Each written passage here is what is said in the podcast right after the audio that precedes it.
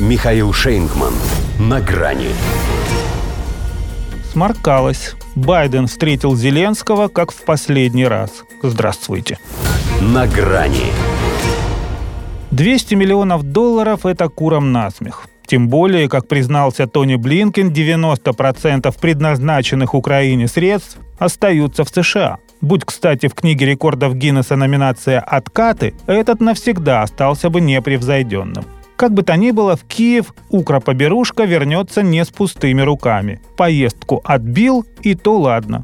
Хотя не факт, учитывая залеты в Аргентину и Норвегию. Но даже если ушел в минус, как было не сгонять? Во-первых, вызывали. Во-вторых, когда еще представится случай вот так вот запросто встретиться с гегемоном в его Белом доме. Когда одному девятый десяток, и он выглядит на все 200 лет в обед, а другому без разницы сколько, ибо все равно не жилец, скорее представится кто-то из них, чем случай. Так что иди знай, крайнее это у них свидание или последнее.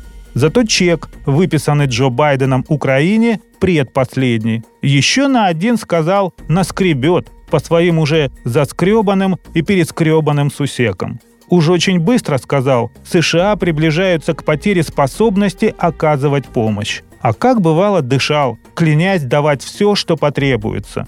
Теперь стал скромнее, обещая все, что еще можно дать. Так договориться до одного слова – все, если республиканцы не одумаются. Хотя и те все понимают. Что они, звери, что ли? Поэтому руководствуются не только инстинктами, русофобией, например, но и здравым смыслом обостренным внутриполитической конъюнктурой. Все-таки этого старого маразматика они ненавидят даже больше, чем Россию. А тут такой шанс его пропесочить, пусть и без них, сыпется. Тем не менее, сначала говорят охрана американских границ, а потом и об украинских можно подумать. И то, если будет доказана целесообразность.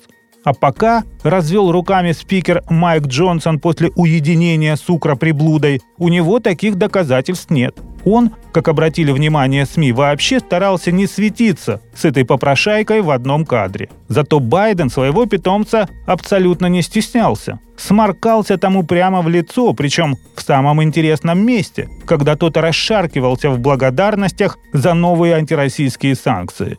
И это еще было не самое смешное. Едва ли не в голос Джо заржал, когда у него спросили, хочет ли он победы Украины над Россией. Потому что даже он уже понимает, что это звучит как анекдот.